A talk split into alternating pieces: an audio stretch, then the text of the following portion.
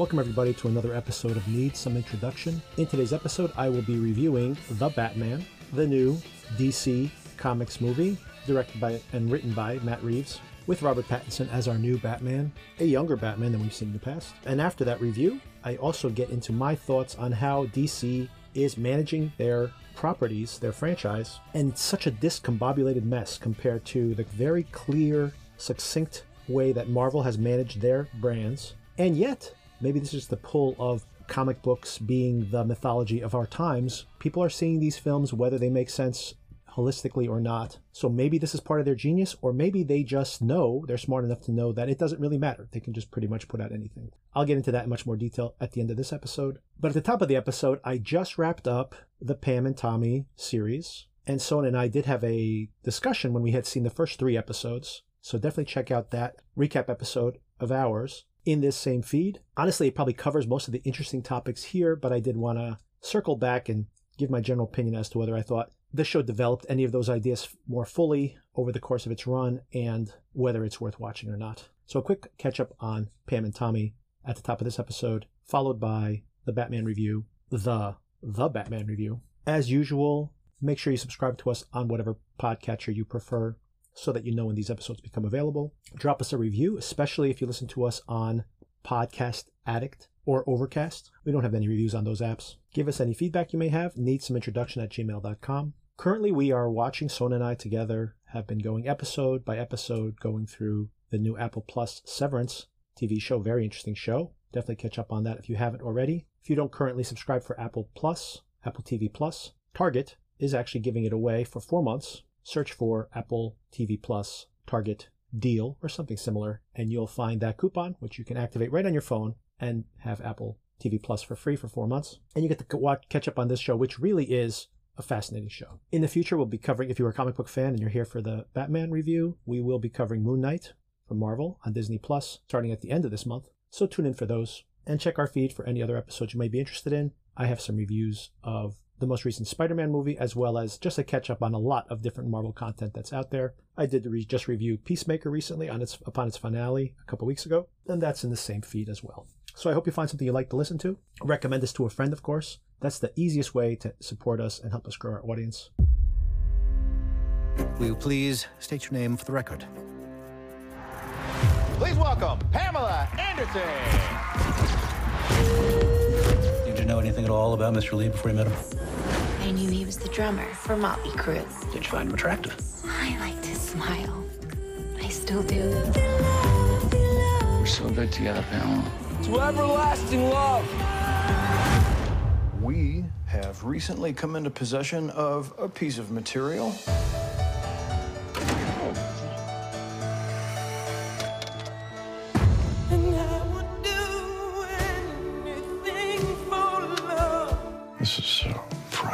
It's like we're seeing something we're not supposed to be seeing. Nobody's ever getting rich off a celebrity sex tape. What if we sold it someplace nobody could find us? A website. A what site? It's this thing on the computer. People will order the tape directly from us. Wow, you are so hot. What the hell is this? I won't do How many copies of this are out there? If he doesn't. Pirated copies are sprouting up all over the web. You don't seem to understand what a big deal this is. I'm on that tape just the same as you. But this is worse for me. How is this worse for you?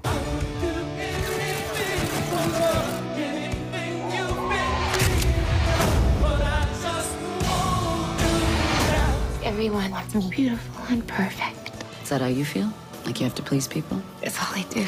So with that out of the way, I did want to cycle back to the Pam and Tommy Hulu series about the sex tape, the beginning of this moment in cultural history in which there was kind of a nexus of this incredibly famous couple, Pamela Anderson, famous mostly for her body and showing it on Baywatch. Tommy Lee having been one of the biggest rock stars of his generation, although fading at that moment in the mid 90s. And then, of course, this sudden availability of this tape stolen from their homes and eventually leaked onto the internet. So, not only did the internet allow them to distribute this moment in time where the internet suddenly exists so you can anonymously distribute physical copies of this material, but of course, it was very easy at the time for people to simply copy this on their VHS. They all had VHS players at home. People were very familiar with copying tapes. They actually had VHS machines designed exclusively to allow you to copy your friend's tapes or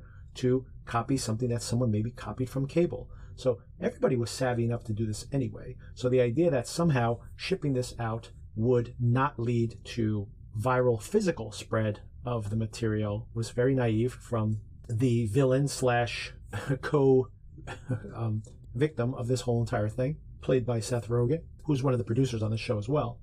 But more than that, this moment of the internet itself, the internet becomes a distribution arm vastly more efficient than any kind of physical distribution. What happens here to Pam and Tommy happened to music and movie bootlegging and pornography itself. The value of pornographic films became incredibly cheap once people were just watching snippets of pornography on the internet. So it's this interesting moment in time, the birth of digital distribution on the internet, and also the beginning of this very toxic fascination with celebrityhood that always existed, but there was some level of, or at least this show would have us believe, that there was always some level of propriety, of some manners, for lack of a better word, from the public and from the celebrity media, that this was a threshold that would not be crossed. But the ability for this material to get onto the internet so easily, so readily, really broke down this barrier that people probably may have informally felt there was between this private and public life. And of course, we live in a world now, and we explore this, Sona and I, in our conversation, where the Kardashian empire, to a large extent, large extent, was created by a sex tape, and how that became a literal gateway for fame. So all of this is very strange and very interesting. Although it's not fully explored in this series, it is context for this series, so it does allow you to think about some of these ideas, which are culturally interesting. But I would say that most of what you get out of this is probably in those first three episodes, which also simultaneously are maybe the worst episodes of the show itself. Craig Gillespie directing those first three episodes, there's a very over the top, very stylish representation, cartoonish, especially in the representation of the sex acts themselves and the nudity of the actors. And this cartoonishness really dissipates over the course of the series for the betterment of feeling something for these characters, I would say. And I want to call out specifically Lake Bell, the actress who directs maybe two of my favorite episodes here in the show. And whether it's her direction or the script itself in those particular episodes, episode four in episode 7, I really thought there was a real tenderness towards Pam's character, which grounds the material, and probably it's the best version of this material, I would say. But overall, I don't think that they explore these themes enough to fully take advantage of what they have here. I think this is a very interesting moment in history, like I mentioned before, and I don't think it gets fully explored. But I do still think it's worth watching. I think if this topic sounds interesting to you, if you're familiar with the tape and you're always curious about the behind the scenes, I do think this is a very easy watch. It's a very bingeable show. Some of the later episodes are very short, only 30 minutes, so it's pretty easy to get through once you get through those longer first three episodes.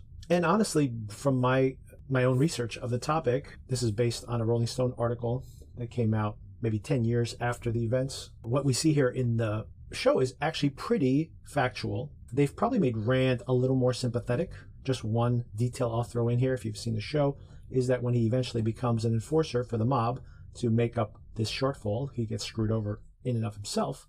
He gets screwed over by this whole situation. And when he does become an enforcer for the mob, one of his techniques was to throw acid on people. So this is something that is not in the show. And of course, will probably make him much less sympathetic. It was his career for a very brief period of time. And it is amazing, by the way, how in the end, what a sucker he turns out to be where he puts this out there. He's trying to make up this shortfall of just a few thousand dollars. He's not able to even get that back. If you haven't watched seen the show, you can probably skip the next minute or two because this is something that I do find most interesting here in the latter stages of the show. But skip ahead about two minutes. But I do find it very interesting that Rand ends up getting screwed over by his partner. And I just think about the money here, where they post his tape, his tape, not his tape. They, they, they post the tape on the internet, which he has stolen. He's trying to make up a shortfall of just a few thousand dollars. Tommy screws him out of that, and therefore he goes and steals the safe just so he can get some reimbursement. Now, potentially, when you pawn something, it's not worth that much. So he pawns some of the materials that are in there, probably gets some of his money back, but not all of it. Then he tries to sell this tape. And then he may very well make back that money very quickly when you think that probably thousands of people order this thing online. But his friend screws him out of that money. So he doesn't see any of that. And then he has to pay back the $50,000 that was originally fronted to them by the mob to distribute. So now he has to make that money back. So he's still underwater with that. And then he eventually sells the tape to someone who's basically taken a copy of the tape, posted it on the internet, giving it away for free just to drive traffic to his website. Then this guy really should have a show all his own. He's a he's a business genius. Goes to Pam and Tommy, gives them a cut of the royalties. They make millions of dollars off of this tape in royalties. And meanwhile, he makes tens of millions of dollars more by selling the rights to the tape, a tape that he does not was not the rightful owner to. And of course, the person who stole it and put it onto the market in the first place gets tens of thousands of dollars, which makes him whole to a large extent. But still, he gets the least out of this whole thing. So they don't go into this in much detail, but I will touch on it here as well. And this is not a spoiler, by the way, this is just history. Pam and Tommy did break up eventually, and maybe they sugarcoat their romance a little bit here, although they, even 10, more than 10 years later, still claim to be their love of their lives, of each other's lives. But shortly after the end of the events in this show, Tommy did get arrested for assaulting her in their home. He pleaded no contest, had to go to jail for a period of time. He also has been accused of being abusive to other girlfriends that came later. So he's probably not that great a guy, but that's not to say that he didn't love Pam nonetheless. Rand, as they do detail here at the very end, is now a marijuana grower in California. And Pam, they really don't talk about the rest of her life, but at the end of the film, she did she lost the LA Confidential role, which went to Kim Basinger, which got her an Academy Award nomination, and maybe would have been a transformative moment, moment for Pam. Was it the tape that lost her the role, or was it her pregnancy? Either way, it is problematic to think that. Obviously, if you're a sex symbol and you're pregnant, it's probably more of a ding against you than having a sex tape out there, unfortunately, especially in this day and age, where sex, ta- sex tapes are pretty commonplace. She also loses out the Elizabeth Hurley role of Austin Powers in Austin Powers, which potentially could have been a breakthrough for her as well. But once again, nothing against Pam Anderson. She's been a savvy businesswoman most of her life, but it's not to say she would have gotten any of those roles necessarily. Elizabeth Hurley was pretty great in Austin Powers, but it was not the end of Pamela Pamela Anderson's career, and that's something they do, do not detail here. But I do want to be, make clear that she had a pretty successful run after this. She had a series that she was a producer on called VIP, which I'm sure made her a significant amount of money. It was syndicated all over the world. And I believe she did another season of Baywatch as well, where she probably negotiated a pretty healthy contract there. So, not the end of the world for any of these characters. And oh, and Tommy Lee had a pretty successful solo career. And Motley Crue has never had the success they've had back in the, their heyday, I mean, where they were one of the biggest bands in the world. So that they had passed, but they continued to put out music, and they still continue to put out music. As a matter of fact, they've had a bit of a renaissance in the past couple of years because, uh, primarily because of the Netflix adaptation of The Dirt. And they've toured and they're great, I put out another greatest hits package just based on the back of that. So overall, I would recommend this if you're at all interested in this topic, uh, especially in the first half of the season. I mean, honestly, you could probably just watch through episode four and you've pretty much got everything you need to know. I mean, everything that happens after that is beat for beat true to the story, but that's it. It's very journalistic and it really becomes kind of what you expect in a biopic where a couple's going through a rough time and breaking up. You can almost predict the scenes you're going to see, even though they probably all did actually happen. So easy to binge, easy to watch, definitely entertaining, and it could have probably been more, but still, for what it is, not bad. Something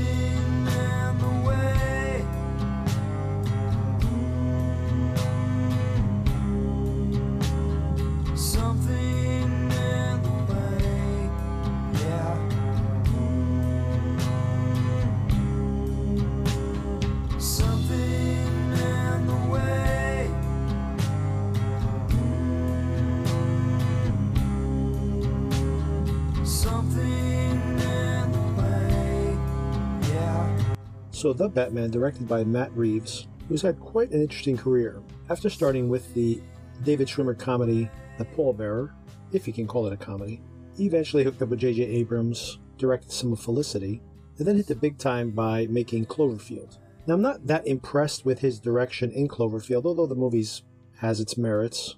I'm not as big a fan of that film as many people are, but it did make money. And then he made a very interesting and I think underseen horror movie called Let Me In, which is a U.S. adaptation of the modern classic Let the Right One In, the Scandinavian horror uh, vampire movie. And I honestly think this US adaptation is almost as good. And a lot of it has to do with Reeves' really interesting visual style. And he brought that to bear with the sequel, Dawn of the Planet of the Apes, and followed that up with War for the Planet of the Apes. Two massively successful films, especially Dawn of the Planet of the Apes. And then the Batman was actually supposed to come back, uh, supposed to come out, I believe, in 2019, and then they got back uh, pushed out for non COVID related reasons and then pushed out even further for COVID related reasons. And now here we are, 2022. And I will just start off by saying that I do recommend the film, but with a bunch of caveats. I do think that Batman fans are going to like this film. It's interesting how the film begins almost like it is a mashup intentionally of all the previous Batman movies to start with, the film begins, it feels like it is set in the 80s. You see these yellow cabs, and there's no indication of modern technology. Rain is pouring down, and like the opening seg- uh, segments of this film are like really, maybe completely overdone, but really stylish. And then little by little, as this mystery starts to ev- evolve, and there's a murder mystery, a multiple murder mystery here, we see this 80s ish, you know, maybe referencing back to the Tim Burton Batman movies and set in this 80s with a very high Gothic style, oftentimes some of these interiors within the Wayne Manor. But then I'm trying to place this in time and I'm thinking, oh, wait a second, that looks like modern technology. At one point, there's a clue that is on a USB. So I'm like, okay, USB, and they're sending email. Okay, well, now we're in the 90s minimally. Okay, that's a laptop. And then more than halfway, around halfway, I'd say, into the movie, we suddenly are using cell phones. So it's as if we have moved through from the 80s to the 90s to the 2000s to the present day over the course of the film. And another pastiche here, and it's obvious, reference point here, especially at the beginning of this film, is to David Fincher's Seven.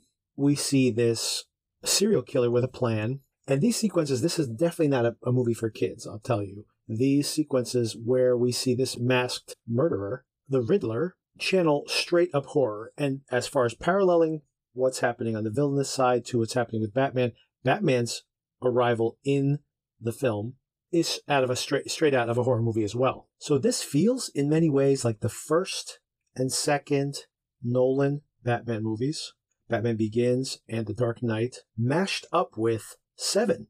We have murder victims being dismembered, leaving clues behind, for the Batman to have to solve. Very similar to the police characters in Seven trying to discover John Doe's plot.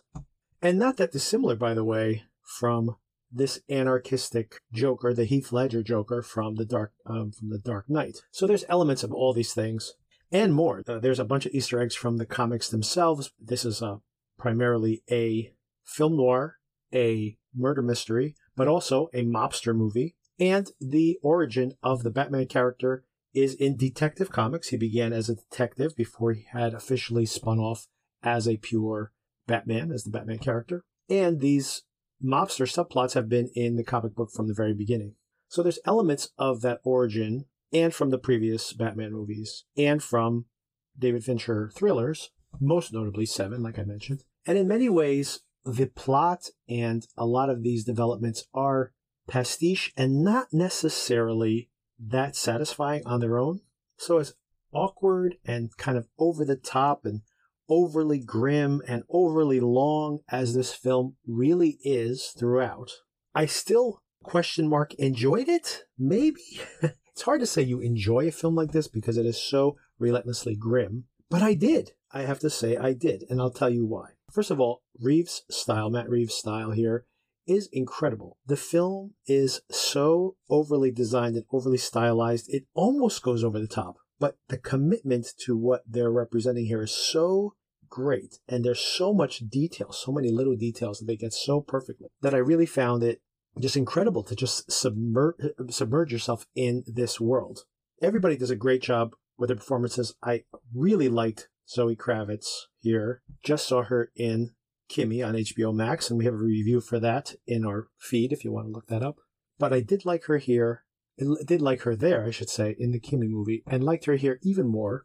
I liked her physicality. I liked her vulnerability. I think it, she did a great job playing this character, which has some surprises and some multifacets that she has to pull off. And I do feel that sometimes she kind of has a certain shtick that she leans into, and she avoids it pretty much until maybe only the last couple of scenes. As for Pattinson, this is a ding against the way they use him, not necessarily him as a performer. I'm a big fan of him post Twilight. I think he's had a really interesting career and he's a really interesting actor. Definitely track down Good Times if you haven't. This is such a great movie, such a great performance by him, and I believe it's still available on Netflix.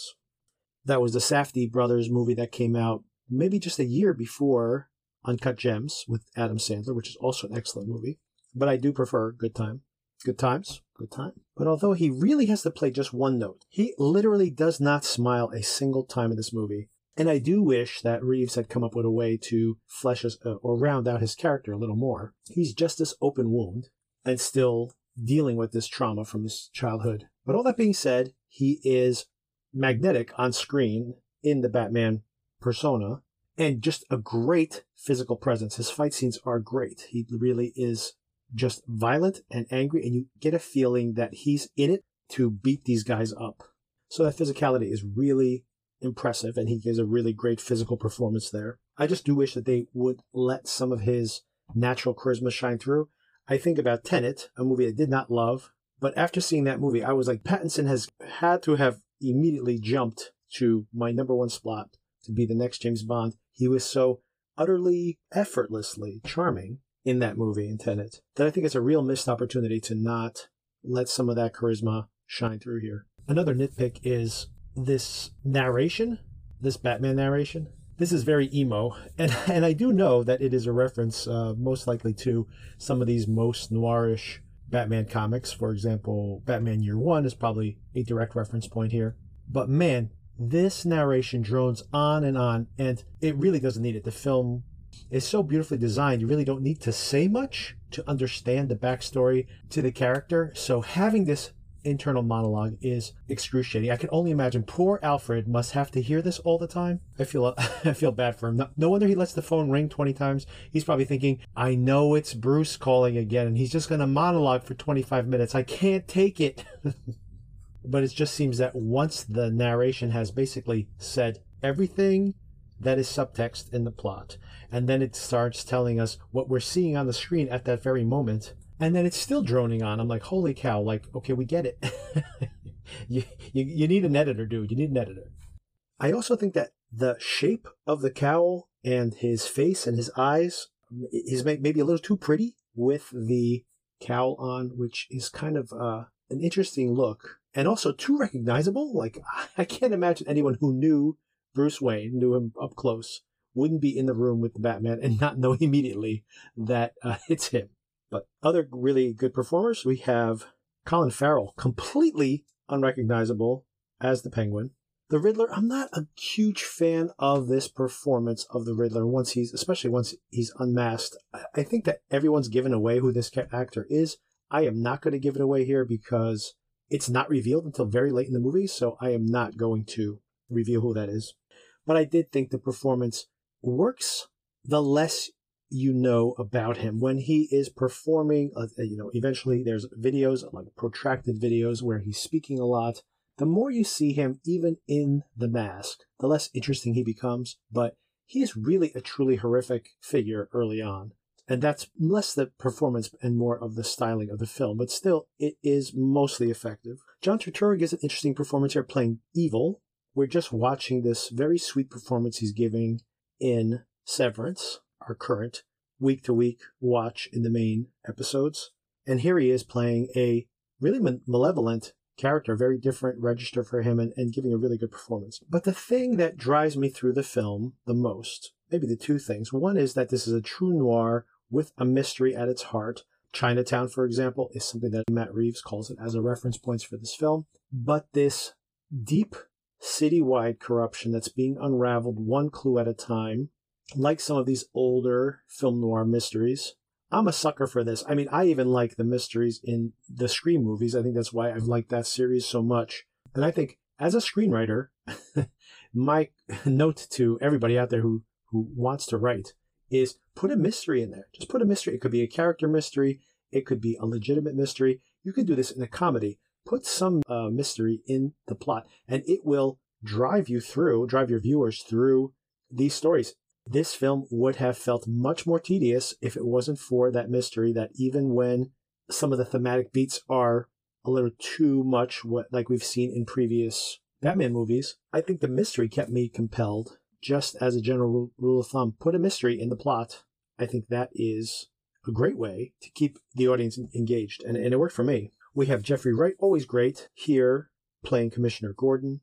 I guess he's not commissioner yet, Lieutenant Gordon at this point. Andy Serkis does a very good job as Alfred, a bigger role than he usually gets to play. But the main reason, beyond that murder mystery that keeps you going, the main reason to see this is this incredible and beautifully, darkly beautiful design work in the film. And it's just so detail oriented and so well thought out. So, for example, just some callouts.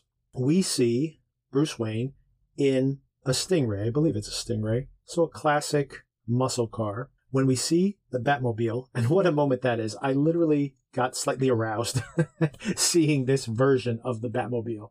And what I loved about it is that it is basically a muscle car that has been reconstituted into this Batmobile. And he does the same thing with the Bat cycle, or whatever you call that, and his other contraptions. So it is not the super high tech version of Batman that we've seen in the Christopher Nolan movies, for example, where he has infinite money and he's having these vehicles manufactured overseas into these like basically a tank. Instead, it is a rich guy with the commodity he has the most of is probably tons of time, and he has built himself this Batmobile. He's built himself these vehicles, and I love this blend of high tech and low tech. This handcrafted feel to the technology. It's not anyone just explaining this. It simply is just in the material. Another example of this is his uniform himself. You feel you can see the seams in the leather of his mask, and you can imagine him putting this over, stitching this over body armor, and it's really beat up. You can see where he's probably taken bullets before. And I love the look of this, and I love that once again, this is just something that is there to see without anyone commenting on it or without us having him uh, uh, all this backstory for it. It simply is baked into the design of the film. And also the way that the film is shot. There's this, you see it in the trailer, there's this incredible car pileup where the Batmobile like emerges, erupts from a giant flaming explosion. And the whole thing is shot not like a Michael Bay action scene. All the CGI would be slow motion flames and basically putting the camera in a place where no one could possibly be to see it. Instead, whether this is CGI or practical or a combination of both, it's as if the cameras, and, and once again, these are probably CGI shots, probably computer generated shots, but it feels in the shot selection as if the camera is mounted to the side of the Batmobile, as if, once again, you can see it in the trailer, when you see the Batmobile ex- flying through that explosion, we're seeing it in a reflection, somebody looking in a rearview mirror. So everything is kind of seen from a perspective of one of the characters inside the film. And all of this makes it just feel very earthy and and weighty and, and it's really just great work and, and i'd say that that is the main reason to see this film is to see how well thought out all of these design decisions are another really fascinating thing that happened here is the way this is shot just something i found out during my research but this was shot using the volume which is by if people are not familiar with this it's the technique that's being used to shoot the mandalorian and has also been used by Jon Favreau previously to shoot like the Jungle Book, for example. And what it is, is a space surrounded by high definition screens in which on the screens is projected the background, the special effects. So, for example, in The Mandalorian, you may have never thought about this, but the armor, it's very tricky to shoot the armor because it can reflect from every direction. So, to do that with special effects would be very difficult. but also doesn't look that good when you're shooting something that's reflective. And obviously, if someone's standing there with a camera and you have no set, you know, you only have set on one side and then no set on the other side, then of course, in the armor, you would see the camera, you'd see the people standing there. It makes shooting the Mandalorian very tricky. So they came up with this technique. It had existed before, but never to this extent, where they have the entire virtual world, those desert planets, for example, are projected onto these extremely high resolution screens, which are circular. They surround the, the cast. So it is a virtual set. They can change the set to be whatever they want. It could be sunrise. It could be sunset. It could, they could be inside of a house, inside of a giant mansion. They could be inside of a cave. They can be on a desert planet. So whatever they need the background to look like. And then the actors are within it. So this is really fascinating because it not only becomes a huge facilitator for having naturalistic lighting, which is the main goal, but I would imagine as an uh, as a performer that instead of being on a green screen with a green dot to stare at, actually being like in your Iron Man or your Batman uniform or whatever you happen to be shooting at the time and being immersed in this set that is eventually going to be com- composited over the film, but being immersed in it, being able to see it as you're performing has got to be a huge improvement. Yeah, but must must significantly improve your performance. And they use it here. Matt Reeves speaks about in some of his interviews about how the sets were actually very small, but they use this volume to, for example, have him on top of a skyscraper during sunrise or during sunset, and you get the lighting, and of course you get this huge space that you're rendering. But of course, it's just a small area, so you don't need to build a giant set to have this giant backdrop because the backdrop is just this high definition screen. And it's going to change the way these films are made, especially when you have people like Favreau and uh, Reeves who really understand the possibility of shooting this way. So it's very exciting, once again, to see this being used in a really savvy way. So that's my review. Definitely enjoyed the film.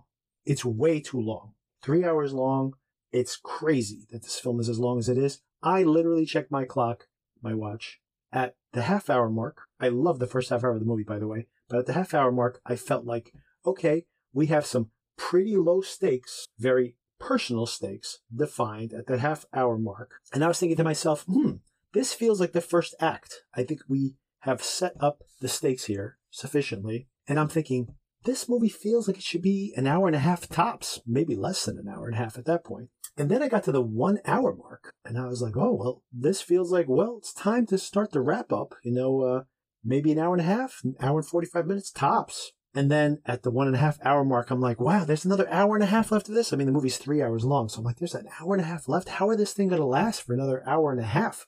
And to that point, we're at the two hour mark. And I say, I check my clock, why my watch again. And at the two hour mark, I'm saying, okay, so this is pretty much, we're at the end of the movie, right? We just got to wrap things up. And it's like, no, there's still almost a whole hour to go. And I'm like, really? Wow. So to that point, as you would imagine from that description, the stakes literally are increasing from very, very personal at that half hour mark to more and more and more high stakes until you get to these kind of giant citywide stakes by the end. So we've seen all this before as far as these themes with Batman. But it is interesting, once again, just somewhat similarly to what we saw, and, and I think more effectively than what Nolan shows with the Joker rising up as a counterpoint to Batman. That's obviously a theme there and a theme in the comics for a very long time. But I do think it's a little more elegantly handled here. There is, for example, in the very beginning of the film, we are seeing someone being stalked through binoculars, and we are in the point of view of the serial killer. And later, we have an identical shot in which Batman is the one spying on somebody. So it directly correlates these two characters. And then, of course, it overtly becomes the case that the Riddler, the villain here, basically confronts Batman to say, we're the same. We're on the same side. You're working for me, or I'm working with you, whichever way you want to perceive it, which is shocking to Bruce. They really do thematically cover the same thing that Nolan's two first Batman movies, which were both long movies in and of themselves. Eh, you know, at that point, you add those two movies together, you're up over five hours. And this film could have actually been five hours. It's long at three hours, but you could easily see this script being, you know, you can give more backstory to Gordon. You can have a flashback episode to some of these orphans. Uh, won't explain those details of that, but you'll know when you see the movie.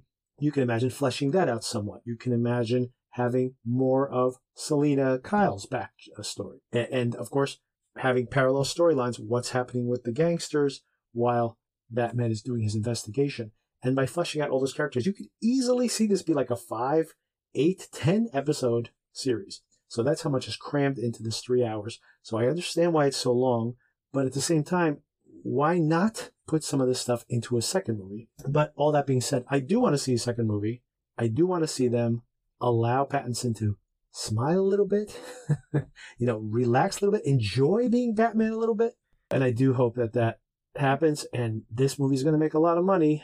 So I'm sure we'll see another. Now I'm going to be snarky and I'm going to tell you all the things I didn't like about it. There are some minor spoilers in this. So if you don't want to hear this, you can jump ahead about five minutes. The killer left this for the Batman. Why is he writing to you? You came. I've been trying to reach you. Riddler's latest. It's all about the Waynes. If we don't stand up, no one will. You got a lot of cats. I have a thing about strays. The bat and the cat. Got a nice ring. A new friend of yours? I'm not so sure. I'm just here to unmask the truth about this cesspool we call a city. You're part of this too. Hey, still! Stay still! How am I part of this? Oh, you're really not as smart as I thought you were. But first of all, how do you get knocked out multiple times inside the bat suit? Like, you cannot get knocked unconscious when you're in the bat suit. Someone's just going to peel that off. I mean, it's amazing that people don't just peel the mask off. I know this happens in other Batman movies also. I know, I know. It's not just this one, but still, it's like, dude, like, come on. Do not get knocked out when you can prevent it. Don't stand so close to those explosives. Once again, now this is potentially spoiling the finale, so once again, skip ahead if you're still here. You haven't seen the movie. I'll keep it as vague as possible. But the explosions, the trucks exploding. How could you park those trucks there? If I lived in basically a, a condition of where I am in New Orleans, where the water's about to breach the levee every day of the week, there better be no chance of any vehicles getting anywhere near those levees. Not a chance. That stuff's got to be kept clear at all times. So I call BS baloney on even allowing that to happen. Still in spoilers, by the way. Absolutely hilarious when the Riddler is now arrested and is saying, Bruce Wayne, Bruce Wayne, Bruce Wayne. It's such a hilarious thing. I was laughing out loud unintentionally. I'm sure this is not intended to be as funny as I found it to be. this is handled so poorly the way that they have this supposed to be this reversal that he's revealing that he knows that he's Bruce Wayne. Oh no no no! I meant that Bruce Wayne got away. Bruce Wayne. Oh my god! Another thing that was utterly hilarious to me was the skydiving off the tower. Once again, not intended to be hilarious, but just very funny the way it was shot. So two things that were unintentionally hilarious. The only humor in the entire film, unintentional. And another uh, point I'd make here, in still spoilers here, the end, which I won't reveal the final plot twist here, but it's a little too grim. Maybe I mean, this was probably being shot before some of the more recent events, like the Capitol riots, for example, occurred. So this is probably not, it just feels like it is capitalizing on that. No pun intended. Although it probably was not. It's probably a coincidence. But it did just feel kind of extra ugly given some of the circumstances recently. And lastly, another Joker? For real? Are we going to have another Joker? Uh, I hope not. I hope there's no more Jokers. All these years, you lied to me, Alfred. We all have our scars, Bruce. You're still away. He's involved in this? No, he's not involved. How do you know? He's a vigilante. Who are you under there? What are you hiding? Selina, don't throw your life away. Don't worry, honey. I got nine of them. Okay, so the last thing I want to talk about is what is up with DC? This is bonkers. So DC, behind the curve, they saw what Marvel was doing. Marvel's creating this complete unified 20 something movie and now TV series and animated things and the, and the Spider-Man spin-offs. uh, or you know side storylines, not spin-offs. So they're doing the so they're working with the Sony characters. Uh, they were integrating. They're they're trying to fold in now the Fantastic Four and the X Men as well in the future. So this massive sprawling universe of characters. You have witches. You have magic. You have space aliens. You have Eternals, like spiritual entities. And some of this stuff doesn't work great, but it is one whole vision. And honestly, the payoff with that Endgame, I thought was, you know, nearly a complete success from Marvel's point of view. Meanwhile, DC's trying to figure it out. They try to, rather than introducing characters and slowly build up to an Avengers like event, they're like, we're going to have one Superman movie, and then we're going to have another movie where we throw Batman in there and Wonder Woman in there, and we have a video of Aquaman and Cyborg too. He's on a eh, on a flash drive somewhere, and the Flash is in there. So just shoehorn as many characters as they can because we got to get to Justice League ASAP. Like we got to we got to jump to you know Endgame after movie three, and so just a total and utter train wreck of trying to take these really iconic characters and build a Marvel universe, not patiently and slowly, but just do it all in two or three movies. And the result was the first Justice League movie, the original, not the original, I guess, but the Frankenstein version that came out, where began begun by Zack Snyder and then finished by Joss Whedon, who had made the hugely successful Avengers film, the first one, and the second one actually, but maybe the worst of them all. And I have tried, I have tried to watch this reformulated Justice League miniseries on HBO Max, and I just simply could not do it. I couldn't do it. And maybe it's better. I, you know, I can't judge that. But more importantly, is really at that point, with the utter failure of that Justice League film, well over $300 million, including advertising. I think they spent $600 million on that thing, and it, it will never, it'll never break even. and they spent even more, by the way, re, you know, bringing the, the Snyder cut to HBO Max. And it's questionable whether that was worth it because its ratings were good, but no better than some of these other straight to HBO Max movies that came out last year that cost not a fraction of what that. All right, so that's my whole Justice League digression. That's uh, I apologize for that. It was way too long, but I did want to get to the fact that they failed miserably with that. And then what's their next move? They don't know what to do. They're like lost. But then the Wonder Woman movie comes out, very much in the wheelhouse. You know, really much folding into that original concept of this Marvel-like franchise world and it's a massive success. Not so much the second one, which I mean, it's questionable how that would have performed minus the pandemic. And but there's still a third one to come, so I guess we'll reserve judgment for the success, not the artistic success of that film, because I know many people don't like it. The second one, that is. But the first one is an unqualified success. So then they follow it up with Aquaman, and they give this one to James Wan, and James Wan puts like every single thing he ever wanted to see in a comic book movie all in one movie, and it is utterly bonkers, utterly banana. I mean, you have underwater laser beams, you have explosions underwater, you have sharks with friggin' lasers on their heads, practically. And it is a massive success. Makes well over a billion dollars worldwide. It's just a total phenomena. So they go bonkers with that, and people loved it. People loved this zany, over the top cartoonishness, which does not at all merge with this extremely dark, nihilistic, Zack Snyder vision of the original characters, but it doesn't matter. It's working. So whatever they're doing, somehow their own parallel version of franchise maintenance, it's working. And then the craziest thing of all, they make the Joker, or Joker, I should say. So Joker gets no the in front of it, and Batman gets a the. So the the that, that was in front of the Joker got moved to the Batman. We remove it from Joker. But Todd Phillips, he of the Hangover movie franchise goes and makes Joker. I am not a fan of Joker, and I honestly am shocked at the phenomenal success of this thing, given the fact that I don't find it entertaining and I don't even understand the point of it. I am normally a huge fan of Joaquin Phoenix, probably my favorite actor working today. And there are moments in the movie that are great. This is Joker now we're talking about. His performance, great. And the film itself, in moments, really, truly great. But so much of the film does not work at all. But that's not why I'm bringing it up here. I'm bringing it up in the context of DC's bana- bananas. How many different Jokers do they now have? Right? They have four different Jokers, maybe a fifth one with this movie we're talking about today, The Batman. And it doesn't matter. The Joker never played China. A movie like that would never play in China. China has kind of like their own Hays Code where you have to have only positive movies and nothing as grim and ugly as Joker would play there. But that's not why I bring it up. I bring it up because I am just shocked. Not that the film was released. I'm totally fine with people releasing that film, and I'm totally fine with the quality of the film. It has, like I mentioned, some scenes are great. I don't think it works overall, but I think some scenes are really, really good. So I can understand why some people thought it was kind of the artistic, artistic achievement that some people claim it is. I understand the perspective, even if I don't agree with it.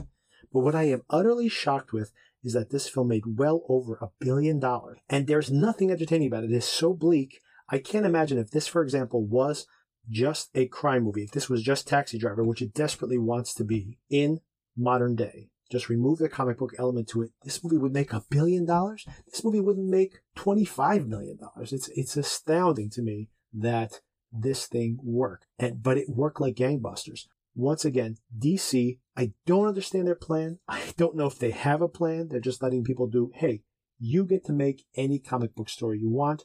We don't care. And here we go again.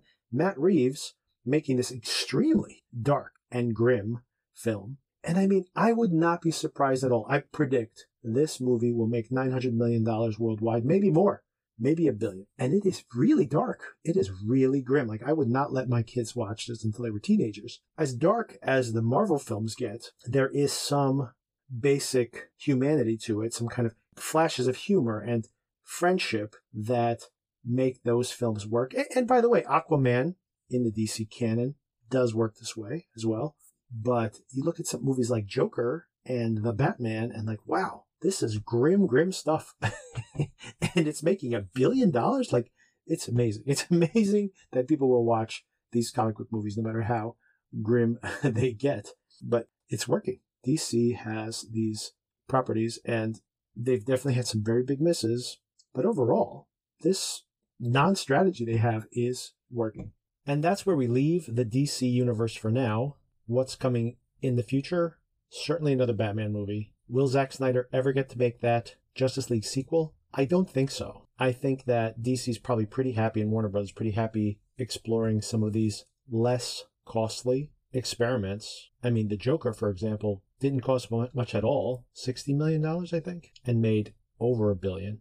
But we will see another Aquaman movie just this year. Shazam is on the way. There's another Wonder Woman movie coming also. But what will happen to their signature characters? Can they bring back another Superman movie? Will Cavill come back for another Superman movie, or will they just reboot Superman? Like, I mean, it's worked for these other characters. Why not just start over with somebody else? Same thing with Affleck. I think by abandoning Justice League, you get to kind of refresh the franchise. And on a side note, look at Peacemaker, the Suicide Squad movie, the sequel that came out this summer. Not a huge hit, kind of a, a failure when you consider the box office for that film. Just even when you factor in the pandemic, it had, did not hurt, just to call out one thing, Dune or Godzilla vs. Kong, both were significantly bigger with theoretically a much smaller fan base, but they got their Peacemaker HBO Max series, which was a huge success and people loved it. So there's definitely going to be more of that. So this non plan for DC it continues to work. Oh, and of course,